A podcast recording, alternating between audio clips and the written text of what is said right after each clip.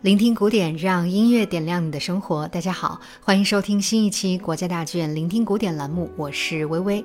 在去年的第一季节目最后一期，我们向网友和听众朋友们征集了大家想要聆听和了解的古典音乐名家名作。意大利作曲家维瓦尔第和他的四季成为了很多网友的心声。那么在这一季节目中呢，我们会在对应的时间节点，用四期节目和大家来仔细聆听维瓦尔第的四季。那么今天我们要聆听的，当然就是四季中的春。维瓦尔第一六七八年出生于威尼斯，一七四一年去世于维也纳。和巴赫、亨德尔一样，是巴洛克晚期的一位非常卓越的代表性作曲家。他最重要的音乐成就呢，在于器乐协奏曲领域，尤其是他所擅长的小提琴领域。维瓦尔第创作了超过两百部小提琴协奏曲，一举确立了三乐章的器乐协奏曲模式。一七二五年，维瓦二弟完成了一组名为《和声创意实验》的作品，这其中包含了十二首小提琴协奏曲，而其中的前四首就是备受欢迎、久演不衰的四季。下面我们先完整聆听一下 E 大调第一号协奏曲《春》的第一乐章。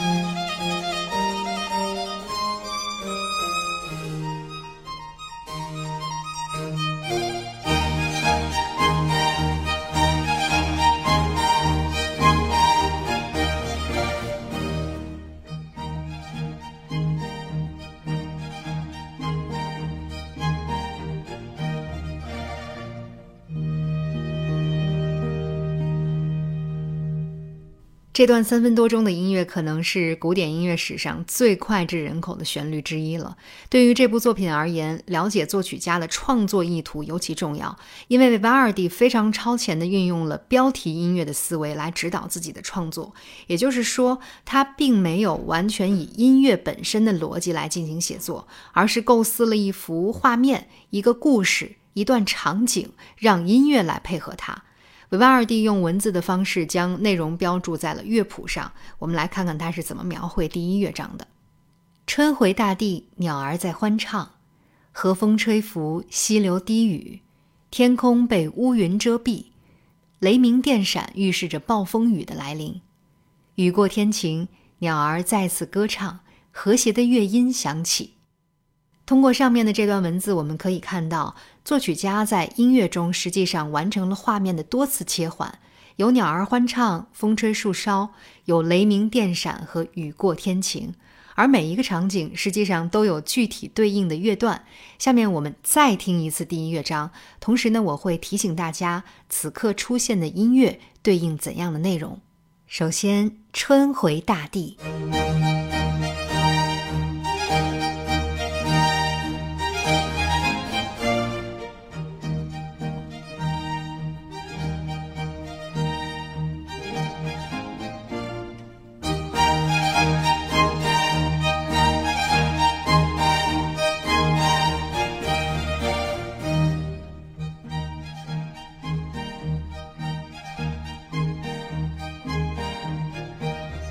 鸟儿在欢唱。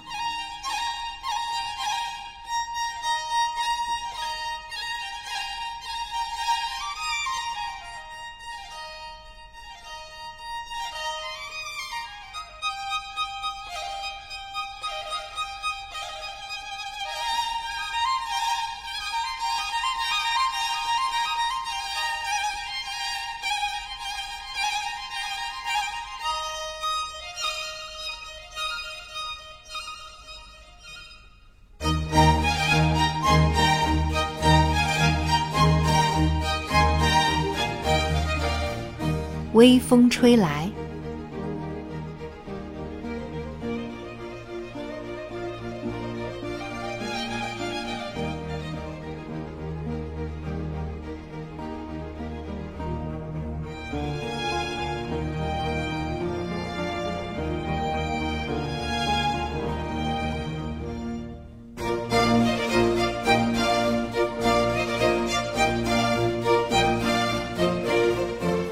雷声滚滚，电闪雷鸣。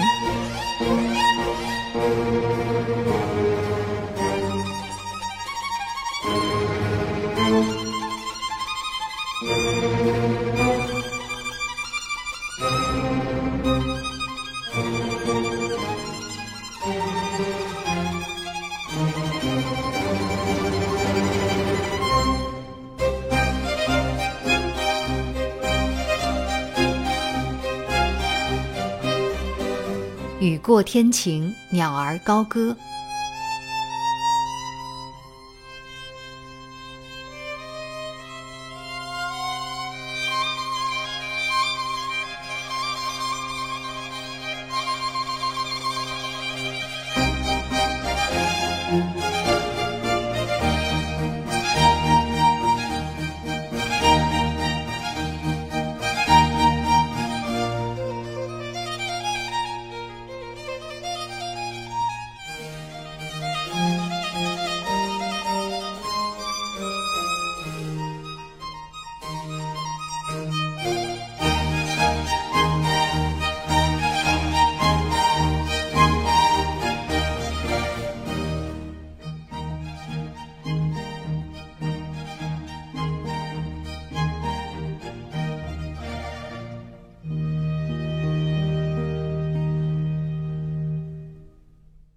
怎么样？是不是很多朋友第一次知道，原来这熟悉的旋律所对应的内容可以这么的精确和具体？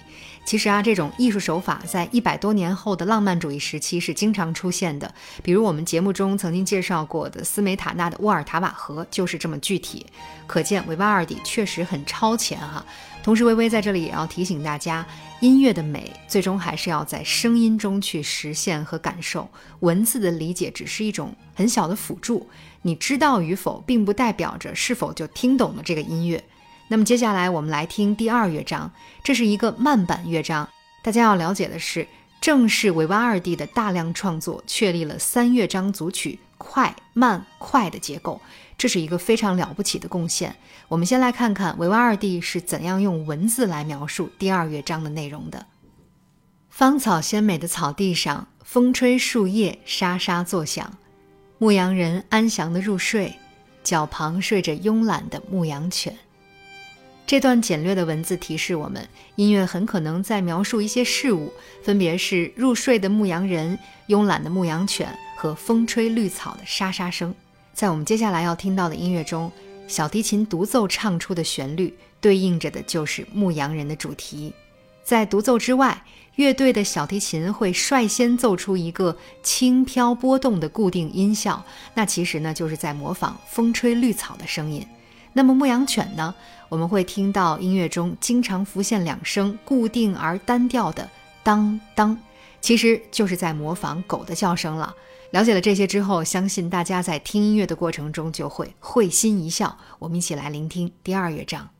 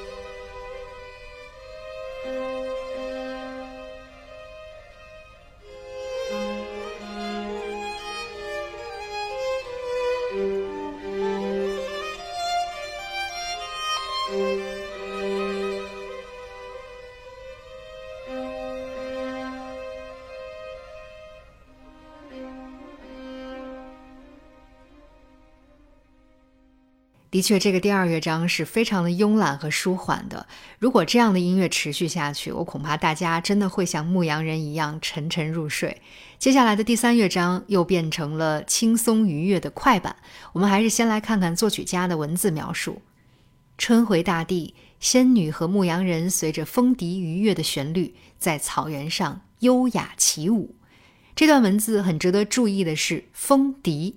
维维尔第将怎么用巴洛克时期常规的弦乐队加羽管键琴的编制来模仿出风笛的声音呢？我们来单独听一下。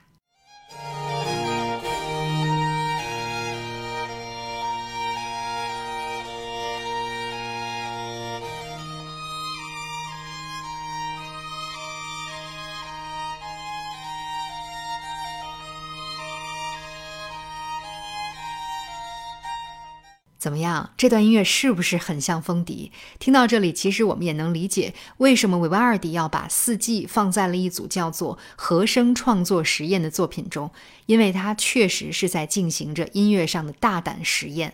接下来，我们就来完整聆听代表仙女和牧羊人优雅起舞的第三乐章吧。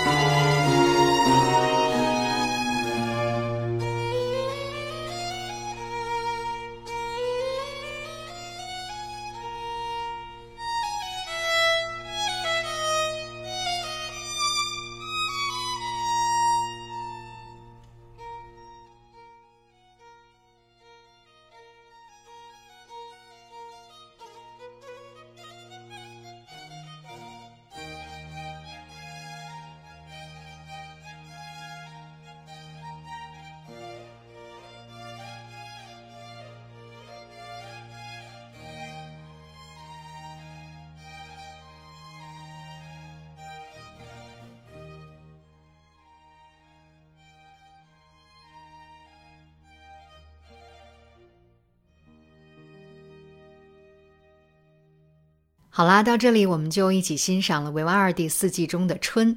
特别要和大家介绍的是，今天我们聆听的音乐演奏是古乐团的演绎，在声音质感上更接近三百年前作品诞生时候的演奏效果，与现代管弦乐团和小提琴呈现的感觉不太一样。所以在节目的最后呢，我们再为大家播放一段由现代小提琴和乐团演绎的《春》，大家可以直观地感受一下二者的区别。那么本期节目就到这里了，我是微微。感谢大家的聆听，聆听古典，我们下期节目再见。